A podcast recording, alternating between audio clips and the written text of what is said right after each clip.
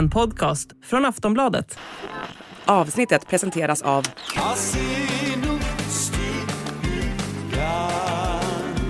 Stödlinjen.se, åldersgräns 18 år. Idag ska vi prata om kungafamiljens hemliga skattgömma där ovärderlig konst och föremål lagras. Vi berättar också om hur många miljarder kungens fastigheter är värda. Och så diskuterar vi de kungliga livvakternas stora dilemma och brittiska kungafamiljens diss mot de andra kungahusen. Det här är Kungligt. Jag heter Sara Eriksson. Och jag heter Jenny Alexandersson.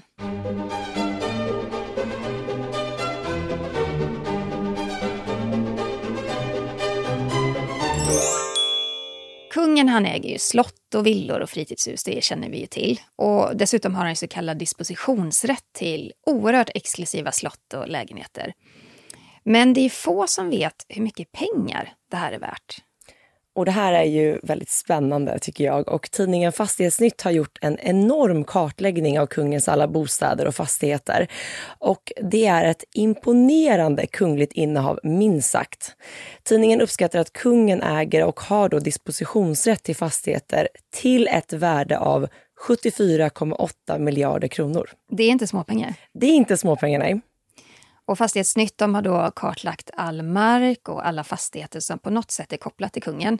Och som vi sa, då, det, det kan ju vara privat egendom. Det kan också vara fastigheter via ståthållarämbetet. Det är ju den här avdelningen på hovet. Eh, men också via Statens fastighetsverk och då är det ju egentligen staten som äger det. Men det handlar om Kungliga slott, lägenheter på Djurgården i Stockholm, lägenheter på Strandvägen och mycket mer. Och jag tycker ändå vi måste ju förklara det här då med kunglig dispositionsrätt. Eh, var, var, den, var den började någonstans och vad, vad det är för någonting. Ja, men så här är det. 1809 då gjorde riksdagen en överenskommelse med en eh, åldrad och sjuk kung Karl XIII. Och Karl XIII han kom att spela en mycket viktig roll i historien. Han var gift med Charlotta och tillsammans med henne då så fick han ett barn. Men det här lilla barnet det, det dog när det var väldigt litet.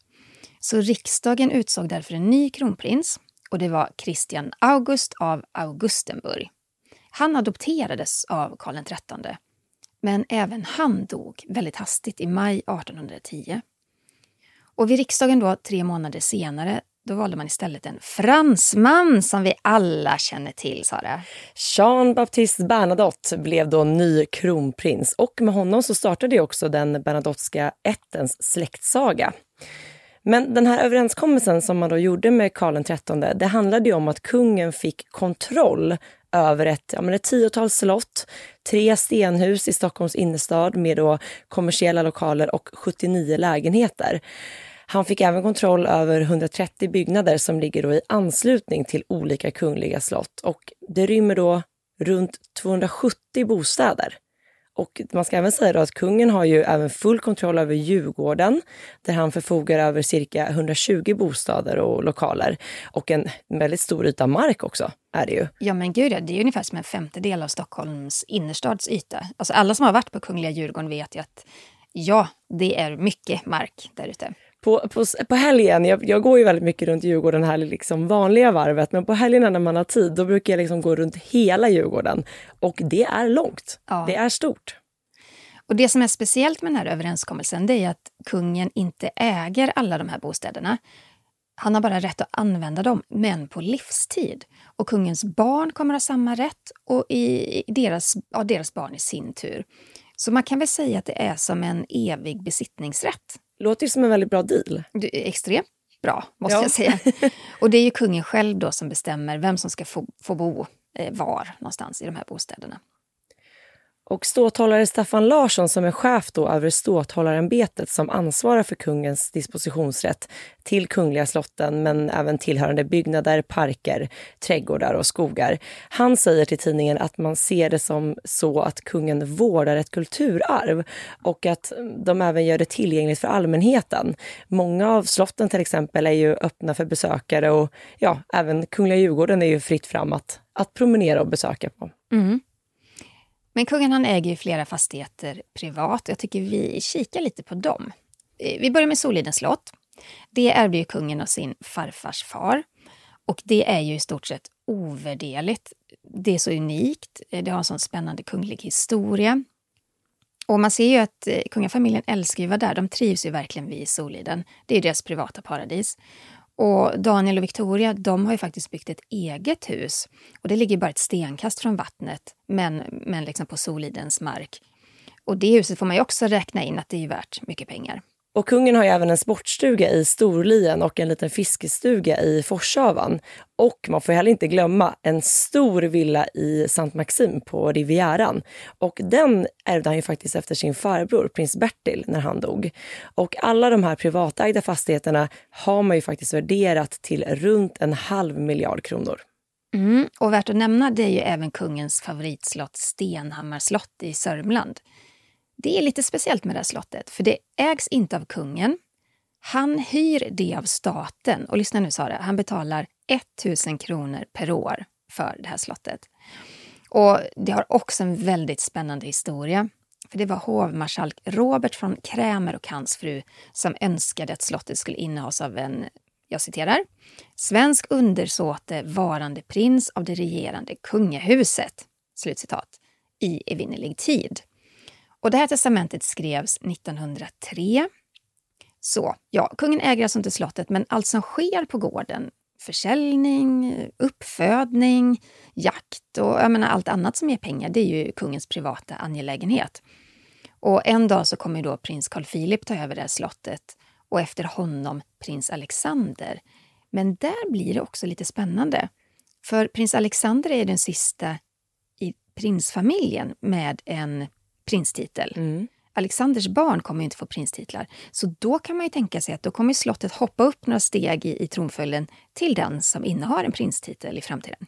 Och vi vet ju att kungaparet de gillar ju att, att vara på Stenhammar. Där lever de ett lite mer avslappnat liv. Och, ja, men, man har ju hört att de inte vill ha lika mycket personal där till exempel som de har på Drottningholms slott. Och där lagar de gärna sin egen mat och kungen han gillar ju att vara ute på markerna och delta i arbetet och skötseln och planeringen eh, runt Stenhammar. Och eh, marknadsvärdet för Stenhammars slott ligger på runt 360 miljoner kronor enligt då Fastighetsnytt. Om det skulle läggas ut till försäljning idag. Mm, det är spännande. Men eh, kan vi inte bara hoppa tillbaka till Villa Mirage lite grann? Eh, den här jättestora stenvillan i Saint Maxim. Det var ju faktiskt prins Bertil och Liljans favoritställe på jorden. Och jag tänker särskilt under de här åren som eh, prinsen och Liljan var tvungna att leva lite i skymundan. De kunde ju inte berätta att de var sambor därför att på den tiden så kunde en kunglighet inte vara sambo. Och de kunde inte heller gifta sig eftersom prins Bertil han var ju den som skulle kliva in om något hände hans lille brorson Carl Gustav. Så han fick ju vänta. Men i Villa Mirage så kunde de ju leva helt avslappnat. Där kunde de, de behövde inte bry sig om ifall någon skulle se dem bo i samma hus eller det var inget som skulle offentliggöras där kring deras samboskap. Och det här huset är ju på 300 kvadratmeter och det är ju lite slitet efter alla år. Men de har ju en ljuvlig terrass ut mot havet och en egen liten privat strand. Det är inte alla som har det på, på Rivieran. Mm, nej, verkligen inte. Och kungabarnen har ju tyckt väldigt mycket om att åka ner till, till det här stället på somrarna. Och alla egentligen förutom prinsessan Madeleine som faktiskt inte har gillat att hänga där. Just för att, ja, det är klart paparazzis gillar ju också att hänga där runt omkring och särskilt då i och med att huset ligger så nära havet så är det en ganska bra spot från båt. Mm in mot den här villan. Och eh, dessutom har ju vägen utanför huset blivit mycket mer trafikerad mot vad den var förr. Eh, det var ju betydligt lugnare på, på prins Bertil och Liljans tid. Men det här huset det värderas ju till runt 50 miljoner kronor enligt Fastighetsnytt. Ja, det är inte heller små pengar. Nej. Men eh, Kungens sportstuga i Storlien då? Där, eh, alltså de tillbringar ju mycket tid där. Ofta påskaftnar och nyårsaftnar. Eh, det är ungefär 105 kvadratmeter stort. Det är inte något särskilt lyxigt hus när man ser det utifrån. Och från början så var det ju då en bröllopspresent till kungens föräldrar från Svenska skidfrämjandet. Och sen för ett tiotal, tiotal år sedan så köpte kungen loss marken för det var Högfjällshotellet som ägde marken från början. Men nu tillhör det kungen. Den här lilla fiskestugan som man har i Forshavan, den är, det, man skulle nog kunna säga att det huset är kanske det minsta som kungen äger. Eller det mest spartanska. Eh, det har ett kök, ett vardagsrum och så är det ett par små sovrum. Och så är det, ja, i kungliga mått mätt, ganska enkelt. Och Fastighetsnytt konstaterar att kungen verkligen är en fastighetskung och att deras värdering på nära 75 miljarder kronor är mycket lågt räknat. De har inte räknat med ett antal kungliga slott som då anses ovärdeliga som Kungliga slottet och Drottningholm med flera. Det är ju spännande det här med ekonomi och, och, pengar. Det märker vi som jobbar med det här dagligen att många frågor som kommer till oss handlar ju om hur förmögen är kungen och vad äger han och hur många bilar har han?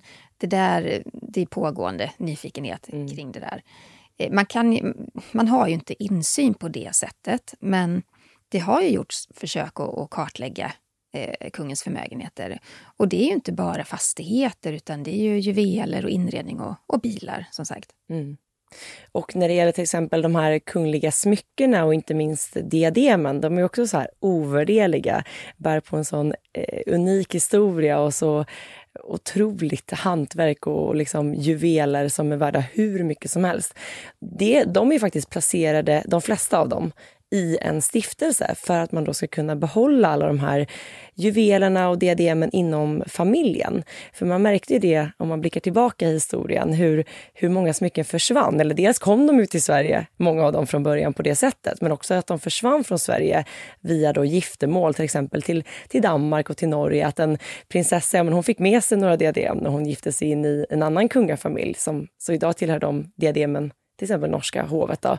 Så att då skapar man den här, den här stiftelsen då för att då behålla allting inom familjen så att de inte ska försvinna. Men en del, eller ganska mycket, äger de väl privat också? Ja, så är det ju. Men jag tycker inte vi ska lämna det med fastigheter riktigt än, för att det finns något riktigt spännande i Fastighetsnytts kartläggning.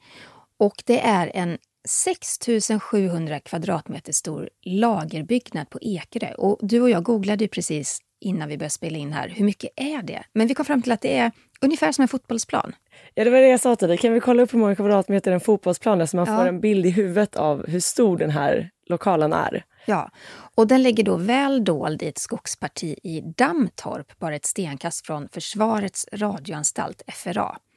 Och enligt Fastighetsnytt så är det en mycket speciell byggnad som för tankarna till en medeltida borg eller kyrka, skriver de i tidningen då. Och den här byggnaden stod färdig 1998, så den är ja, i kungliga mått mätt relativt ny. Och där, alltså det här är så spännande, där förvarar man kungliga slottens lösöre, alltså ifrån möbler och inredning till mycket annat. Och det är saker som de regerande kungliga ätterna samlat på sig under hundratals år. Och det går inte, det går inte att sätta ett pris på det. Det är så, så ovärdeliga skatter och saker att det, man kan inte greppa det. Eh, och det tycker jag är väldigt, väldigt spännande. Man skulle ju vilja kliva in där och kika på all konst, alla föremål. Jag tänkte precis säga det. det, var ju det, när, man, när man tog del av det här så var det första jag tänkte att gud vad man skulle vilja gå in där och bara titta. Vad ser man? Och magasinets tjocka väggar är verkligen murade i tegel med hygroskopiska egenskaper.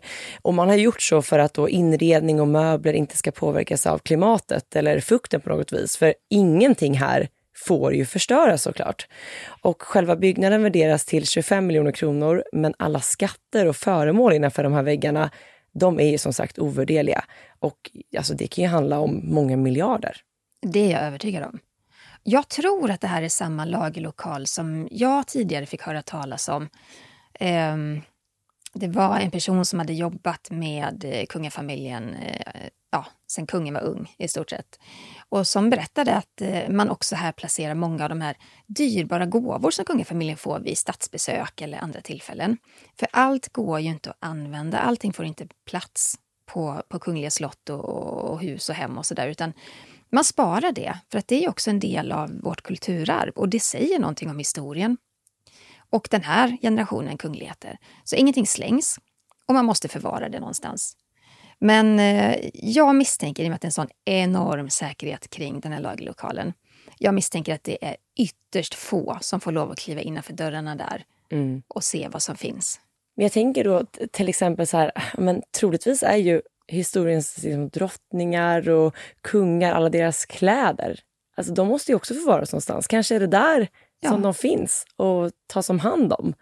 Och liksom, jag tänker när prins Carl Philip och prinsessan Sofia gifte sig, om man då skulle ge ett, det här diademet till prinsessan Sofia som idag är hennes då privata diadem. Var det här man gick in då och plockade fram en gammal skatt? Kanske. Det är så spännande. Vi får se om vi kan eh, få reda på något mer om det här framöver.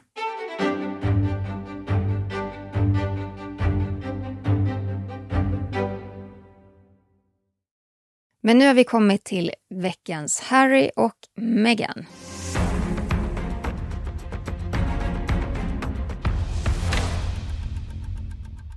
Harry och Meghan har blivit två tecknade figurer i den här satirserien Family Guy. Och om ni inte känner till den serien så handlar den om den eh, amerikanska, mycket dysfunktionella familjen Griffin och deras äventyr.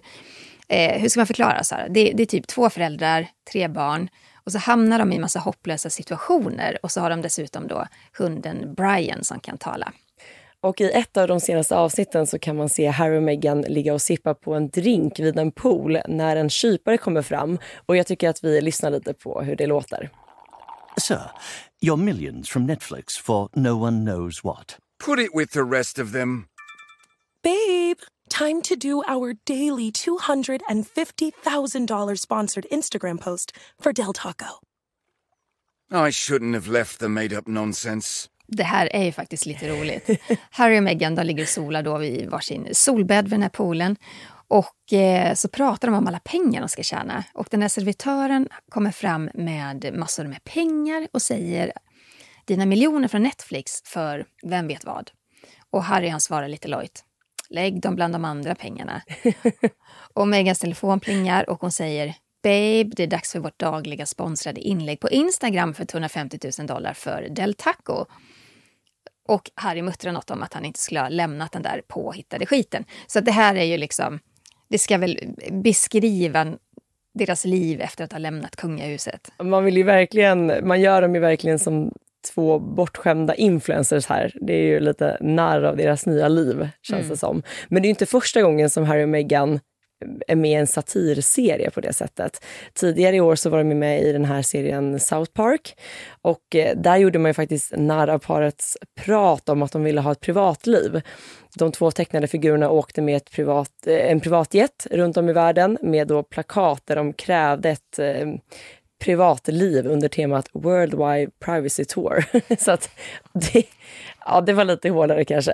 Ja, men man märker ju också att om världen retar sig på Harry och Meghan så till den milda grad att de blir tecknade figurer då i ja, men en av världens mest kända satirserier. Mm. Och jag kan bara tänka mig att jag menar, vi vet ju hela deras, deras historia. De blev av med sitt guldkantade kontrakt med Spotify. Jag vet inte hur många hundratals miljoner. Var det 200 miljoner? Många. Mm. Mm, som det var värt.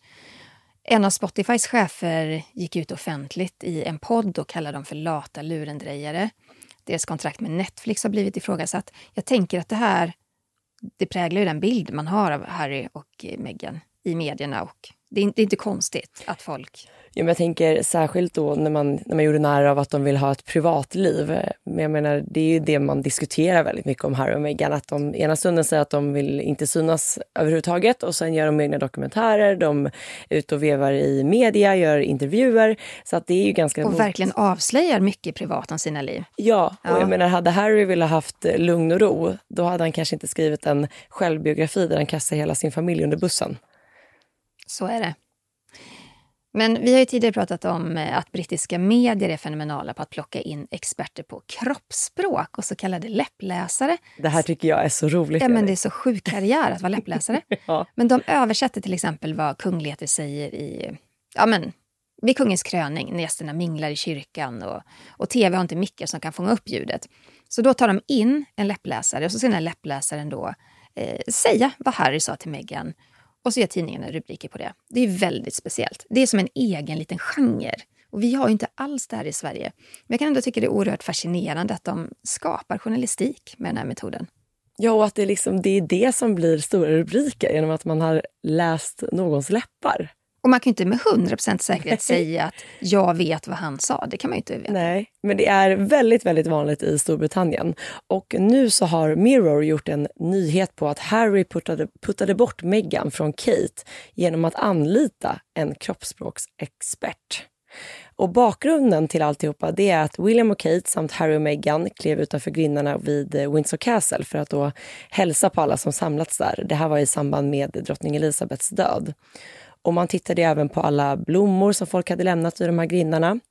Och det påstås att det var William då som föreslog att Harry och Meghan skulle slå följe med honom och Kate.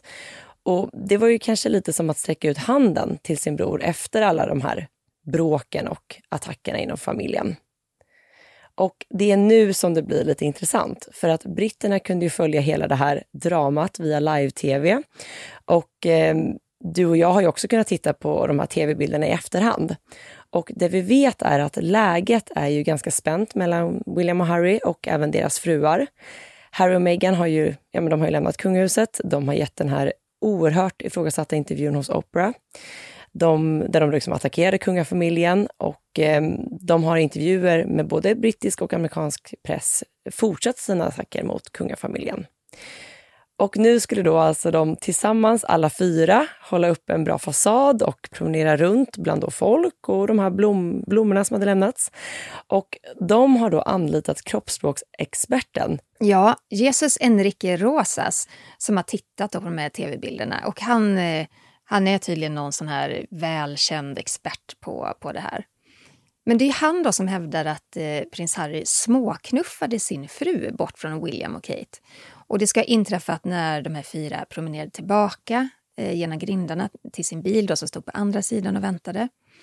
Och eh, Jesus menar då att eh, Harrys knuff är ett av de mest spektakulära exemplen på kroppsspråk som han någonsin har sett. Så det, det, Oj! Ja. Men eh, Harry leder då sin fru fram till bilen men så blir det lite strul med vilket säte de olika kungligheterna ska sitta på. Så Harry leder runt Meghan till bilens högra sida, precis bakom passagerarsätet. Men där sitter Kate. Och det är då som Harry ställer sig bakom sin fru och placerar handen på hennes midja liksom för att ja, men fösa bort henne förbi prins William som också ska in i bilen. Och allt blir väldigt stelt och konstigt. Men det här, jag kommer ihåg när de här klippen rullade ut och det blev ju väldigt mycket diskussioner och rubriker gällande just att de var samlade och man tog in verkligen varenda liten rörelse. Och jag håller med om, det ser ju väldigt stelt och påklistrat ut att de då ska vara där tillsammans. Och just det här när de cirkulerar bland de här, det här blomsterhavet och ibland står de nära varandra och sen känns det som de kommer ifrån varandra och inte som att de direkt Gör det in, tillsammans? nej, inte alls som att de integrerar ihop utan som att de är där som två par verkligen, som inte har med varandra att göra. Ja, och sen, eh, sen lägger de så stor vikt det här med kunglig status även i det här ögonblicket. För jag vet att Harry vid ett par tillfällen också håller tillbaka Meghan för att hon får inte gå före William och Kate. Utan de ska gå först för att de har högst eh, kunglig status. Så det är väldigt, väldigt speciellt eh, tillfälle, konstig situation. Det märker man ju. Å andra sidan, hur hade det blivit om, om det då är som man påstår att det var William som bjöd in till det här, att de skulle vara tillsammans. Om man inte hade gjort det, då hade såklart det också blivit en stor grej i brittisk ja. press. Så att det var lite så här, de var ju tvungna att göra det på något sätt, men det blev, det blev väldigt stelt. Jag tycker vi stannar i Storbritannien, men vi tar oss en titt på William och Kate istället. Tiotusentals turister besöker Kensington Palace varje år och det är ett av Londons populäraste turistmål. Ja, kanske för att det ligger så centralt och det är ju väldigt nära Buckingham Palace också. Och man vill ju se de här kungliga slotten. Men det är ju också så att det är en privat bostad. Prins William och prinsessan Catherine de har ju en våning där som de använder när de befinner sig i London. Jag tror de bor på Kensington 1A eller något liknande. Bra adress. Ja. Och det, en annan grej som jag tyckte var spännande också, som jag fick reda på nu. När de säger våning och lägenhet, så är det egentligen inte det, för att det är flera våningar. Det är som ett litet townhouse, du vet, såna brittiska townhouse. Ja, ja, ja. Så varje kunglighet, när de säger bor i en lägenhet, så bor de i ett litet townhouse. Okej. Och det visste inte jag innan. Nej, det visste inte jag heller. I vanliga fall så bor ju Kate och William i Adelaide Cottage vid Windsor Castle och det är där barnen går i skolan. Men som sagt, de har den här våningen, slash huset, Slash huset, ja. eh, när de är i London. Och till den så hör ju även en trädgård och den ligger ju precis bredvid, eller egentligen då vägg i vägg med en mur mot den delen av slottet som går då att besöka för turister. Och eh, det ställer ju till det lite när det gäller privatlivet, för vem som helst skulle i teorin då kunna stå i fönstret vid en av de här öppna delarna av slottet och den då som angränsar till Kate och Williams våning och ja, men kika ner mot familjens trädgård. Och jag menar, har man barn så är man såklart extra mycket ute i sin trädgård när de är där och besöker sin våning. Ja, fast nu har ju en TikTok-användare avslöjat hur hovet har löst det här problemet med privatlivet. I de fönster som vetter mot William och Kates trädgård så har man valt att frosta halva rutan. Oh. Och det ser lite mjölkvitt ut och det går faktiskt inte att urskilja någonting. När man ser det TikTok-klippet så ser man hon ställer sig i olika vinklar för att hela tiden få en bra skymt av den privata trädgården. Men det går inte att se någonting. Och, och det är väldigt väldigt smart knep som också är diskret och lite vackert. För det är inte så att de sätter upp stora skärmar eller fönsterluckor utan besökare ska fortfarande kunna se ut, men de kan inte se åt höger neråt trädgården. Man har alltså frostat eh, de kungliga fönstren eh, som ett smart knep för att skydda William och Kates privatliv. Ja, det var ju bra. Mm. Det är fler än du och jag, Jenny, som under en lång tid noterat att det brittiska kungahuset sällan är med när det vankas fest hos ja, de andra kungligheterna. Vi har fått flera lyssnarfrågor kring det här och vi måste prata lite om det. För att var är de när det är dags för fest? Mm. När dåvarande drottning Elisabeth och hennes son prins Charles, han var ju prins då, när de blev bjudna på kungliga bröllop så skickade drottningen gärna sin yngste son prins Edward och hans fru Sophie istället. Och det kom att bli så att Edward och Sophie, det var de som turnerade runt i Europa på jubileum och bröllop och dop där det då krävdes brittisk kunglig närvaro. Och på ett sätt så signalerar det ju att man inte riktigt tar de här tillfällena på stort allvar eftersom man då skickar någon med lägre kunglig rang. Och det här har den brittiska hovreportern Richard Eden lagt märke till och han har skrivit en lång krönika i Daily Mail om varför det är på det här sättet och varför kung Charles och prins William borde tänka om kring den här i hans tycke då förlegade traditionen. Ja, han menar ju att prins William och Kate istället borde omfamna sina kungliga europeiska kollegor och gå på så mycket europeiska fester som de bara kan. Och det är en bra strategi för framtiden och den yngre kungliga generationen, tycker han. Och Richard Eden tycker att det såg väldigt ja, anmärkningsvärt eh, konstigt ut när det inte fanns någon brittisk kunglig representant på plats i Danmark då, när prins Christian fyllde år. Inte minst eftersom att prins Williams farfar, prins Philip, delvis var dansk. Så Richard säger att eh, det är dags för kung eh, kung Charles och prins William att tänka på framtiden och att han gärna hade sett prins George, som nu är tio år, stå bredvid prinsessan Estella av Sverige vid det här kungliga firandet. Och jag håller med honom. 100 procent. Absolut. Det är klart att eh, George skulle stå där med eh, Estelle. De är nästan jämngamla. Det hade varit jättefint tycker jag. Men det är lite som att brittiska kungahuset har i så många år liksom satt sig lite över de här firandena. Jag menar, titta bara i Sverige 2010. Vi hade liksom ett kronprinsessbröllop. Och vilka var på plats? Jo, man skickade som vanligt eh, Edward och Sophie. Alltså, och likadant på Carl Philip och Madeleines ja. bröllop också. Men eh, jag undrar hur det var. Jag menar, drottning Elisabeth, Elisabeth blev drottning 1952. Jag undrar hur det var med hennes, eh, alltså hur det var med, med hennes föräldrar. Hur, hur de liksom hanterar den frågan. Det får man nästan eh, ta reda på, Sara. Om det är så att drottning Elisabeth satte den här trenden eller om det alltid varit så i brittiska kungahuset. Om jag får gissa mm. så tror jag att det alltid har varit så i brittiska kungahuset. De är lite för mer. Ja. Och man har då istället skickat någon annan av, av med lite lägre kunglig status till såna här tillfällen. Då. För då får man ändå lägga till att jag menar, svenska och danska kungahuset, de har ju tusenåriga, eller i alla fall tusen år, eh, anor. Mm. Brittiska kungahuset är också väldigt gammalt, men, men det är inte så det är inte så liksom att eh, brittiska kungahuset skulle stå över dem i eh, kunglig rang på det viset. Men samtidigt, ja, det brittiska samväldet var ju enormt, alltså de har ju en annan en annan status på det viset. Men det är ändå lite... Eh, jag håller med Richard Eden. Alltså, ja, de borde med. tänka på framtiden här. Ja, jag menar nu, kung Charles, han måste modernisera hovet. Det finns mycket som man behöver tänka om och det här är också jag menar, det ligger mycket PR i såna här saker, såna här inbjudningar. Att man inte dyker upp, att man inte syns i de här samman, sammanhangen där andra kungligheter liksom sluter samman och visar på liksom kungliga kollegor och, och sådär, samhörighet. Och det är ju oerhört viktigt idag när de flesta kungligheter faktiskt inte har någon politisk makt. Mm. De måste bli relevanta på ett annat sätt. Och idag när, när allting handlar om synlighet och att vara på rätt plats och sociala medier och, och få plats i tidningar och press och radio. Ja, det, ska man vara strategisk så, så skulle man nog ha skickat William och hans son. Jag tror att det är svårt att kanske göra om eller liksom få kung Charles där att, att ändra på det här. Men han är så inskolad i drottning Elizabeths eh, tycke och tänk.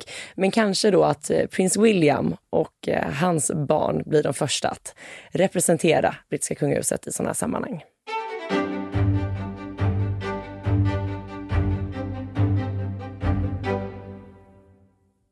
Häromdagen så skrev danska Billebladet om drottning Margretes mystiska halsband. Det är så att hon bär ofta en lång guldkedja vars hänger man aldrig riktigt ser, för den syns inte, för att hon stoppar ner den i klänningens linning. Och eh, tidningen visade massor med bilder. Alltså, hon bär den här kedjan både till vardags och till fest och ja, men även på galamiddagar. Och man undrar vad det här är för någonting. Men vi hade ju verkligen inte lagt märke till den, men när man nu känner till den så ser man ju att hon bär den nästan hela tiden. Och Svensk Damtidning uppmärksammar att eh, även drottning Silvia bär en likadan kedja. Eh, och både i Danmark och Sverige så tror man att det här är ett överfallslarm. Så om någonting händer så kan då drottningarna trycka på det här larmet och då att livvakterna kan skynda sig för att hjälpa till. Ja, att kungligheter har överfallslarm, det är inget konstigt. Det, det har de ju både hemma och på resor. Eh, men om den här guldkedjan skulle vara ett larm, alltså det, det vågar jag inte svara på överhuvudtaget. Nej. Men eh, det är spännande att se. Också lägger märke till, när man väl har sett kedjan, då ser man den överallt sen. Hela tiden. Och när vi ändå pratar om säkerhet så måste vi diskutera det här med livvakter. Eh, kungen, drottningen och kronprinsessan de har ju alltid livvakter vid sin sida. Det har ju även Estelle och Oscar i skolan. Men eh, de finns ju där ett par steg bakom eller vid sidan av kungligheterna, alltid redo att rycka in om någonting händer. Och eh, de tittar ju mer på människor runt omkring kungen och Victoria än vad de tittar på ja, sina skyddsobjekt, det vill säga kungligheterna. Mm. Då, när jag reste mycket med kronprinsessan innan hon gifte sig så hade hon ju alltid två team med sig. Två livvakter i taget tjänstgjorde och så byttes de av. Och livvakterna lägger ju timmar och dagar på att planera en kunglighetsresa eller besök någonstans. Ingenting får gå fel. Ju mer man vet om ett ställe, desto bättre. Och Det är bland annat därför man gör så kallade förbesök i ett annat land. Och Då, då är liksom livvakter med också. Men även personal från hovet och UD, just för att de ska lägga en plan för besöket och resan och, och se, också se var, var är kungligheten möjligtvis mer oskyddad och vad kan man göra åt det? Så att man vet det på förhand. Ja, livvakterna måste ju alltid veta var till exempel närmsta utgång finns, hur man kan ta sig snabbast till ett fordon och hur snabbt man kan ta sig till ett sjukhus. Och Kates personliga livvakt Emma Probert är specialtränad inom kampsport och bär dessutom ett eh, handeldvapen av modellen Glock samt en elpistol. Det ser man inte riktigt i, i Sverige. Nej. Så bär de inte vapen på det viset. Eh, men i Storbritannien så kommer ju livvakterna från Scotland Yard och det är en del av den så kallade Royalty Protection Group och går under kodnamnet SO14. Och enligt brittiska medier så har kung Charles och drottning Camilla samt hela prinsfamiljen dygnet runt bevakning och livvakter. Så det är precis som här i Sverige. Men det roliga, det var en sån konstig detalj också när man läste, läste om det här att kung Charles har dessutom en polisman som alltid står utanför hans sovrum på natten. Alltså jag, utanför, jag, utanför sovrumsdörren? Ja, men jag tror att han får, hoppas han får sitta ner på en stol i alla fall. ja, verkligen. Där ska han då vaka över kungen hela natten. Det känns, alltså idag när man har så moderna system för övervakning och kameror och larm och sådär, känns det inte lite förlegat? Känns det inte som en sån gammal tradition man bara håller fast vid? Jo, faktiskt. Att det ska stå någon utanför sovrumsdörren. Och livvakterna använder ju kodnamn för sina skyddsobjekt och det är ju en säkerhetsåtgärd för att ingen som råkar lyssna på deras samtal ska kunna veta vem de pratar om. Men de här eh, kodnamnet i Storbritannien, det har faktiskt läckt ut. Mm. Prins Harry han kallades för David Stevens och Megans kodnamn var Davina Scott. Undrar, hur kommer de på de här? Jag vet inte. Och vem är det som har sista ordet här? Vilket namn ordet? tar vi?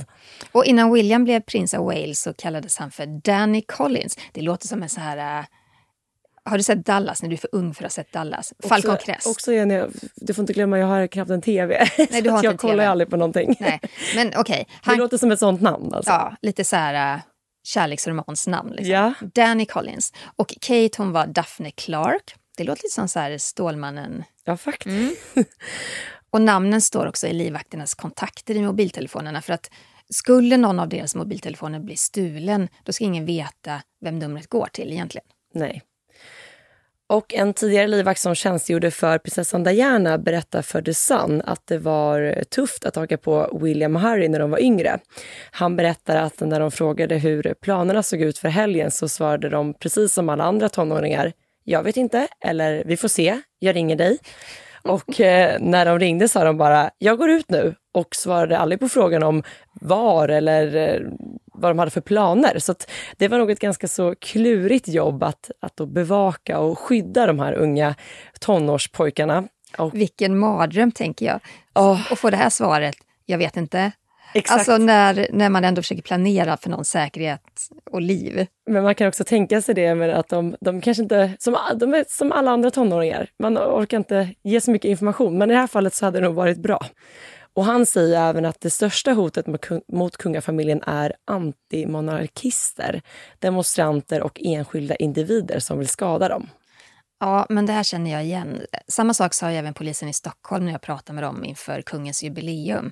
Just det där att eh, ensamma galningar som bara kan få för sig någonting, det är de som är värst. För det kan också gå väldigt snabbt. Och de kan ha planerat såna här grejer i åratal. Så det, är- det, det är ju lite kusligt just med de här eh, Mm. en, enslingarna. Och Dianas tidigare livvakt berättar att en av de största utmaningarna är ju folk som vill ta selfies med kungligheter idag. Han och hans kollegor säger alltid till sina skyddsobjekt att de aldrig ska luta sig mot den som håller kameran och vill ta en bild. För det kan i värsta fall uppstå en situation där en, ja, men en galen person lätt kan skada kungligheten då. Och då måste ju livvakten snabbt kunna vara framme och slå undan till exempel armen på den här personen. Och de här livvakterna de vet ju i stort sett allt om personen som de skyddar. De befinner sig ju i situationer där den här personen grälar med sin partner, är ledsen och sårad eller ja, även väldigt full emellanåt kanske. Sånt händer ju. Och då måste ju kungligheten, eller vem det nu gäller, lita på att den här livvakten är väldigt diskret. Det är ju både hemligheter och draman som visas upp mitt framför dem. Så det här måste ju vara en person de verkligen litar på. Absolut. Men det finns ju faktiskt situationer där, där livvakter har talat ut om sina skyddsobjekt. Paul Page var ju prins Andrews livvakt 2014 och han har berättat i en intervju att prinsens säng på Windsor Castle var täckt av små teddybjörnar och att hushållerskor och städpersonal fick foton av hur de skulle bädda hans säng med nallarna och arrangera dem. Och det här var alltså i vuxen ålder, inte när han var litet, litet barn utan som vuxen man. Och Paul Page berättar att om Andrews såg att nallarna var felplacerade så kunde han bli rasande och bara skrika åt personalen. Och Paul beskriver prinsen som en aggressiv person och han valde faktiskt att sluta jobba för prins Andrew. Och dessutom är det inte bara livvakterna i ett kungligt hushåll som måste kunna försvara de kungliga. Eh, ta till exempel de här kungliga barnsköterskorna.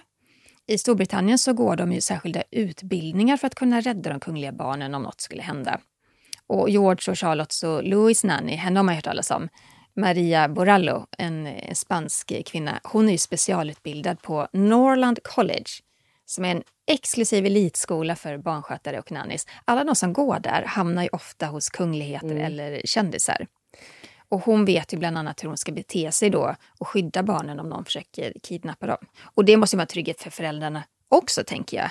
Ja men såklart. Men jag tänker så här hur, hur sällan det är ändå. Jag menar så många som jobbar nära, nära kungligheterna. Ja. Inte bara livvakterna men man förstår ju också liksom de här avtalen, vad man skriver under när man ska vara så nära någon och få ta del av så mycket privata angelägenheter. Mm. Det är därför vi så sällan hör någon berätta om, om vad som händer Ja, för.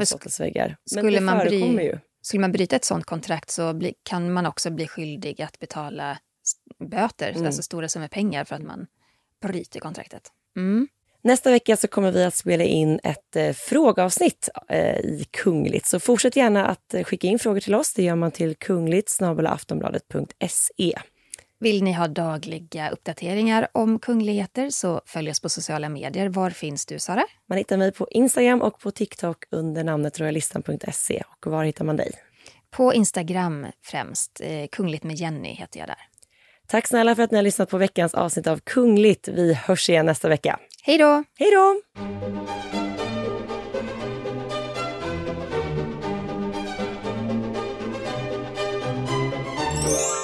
Du har lyssnat på en podcast från Aftonbladet.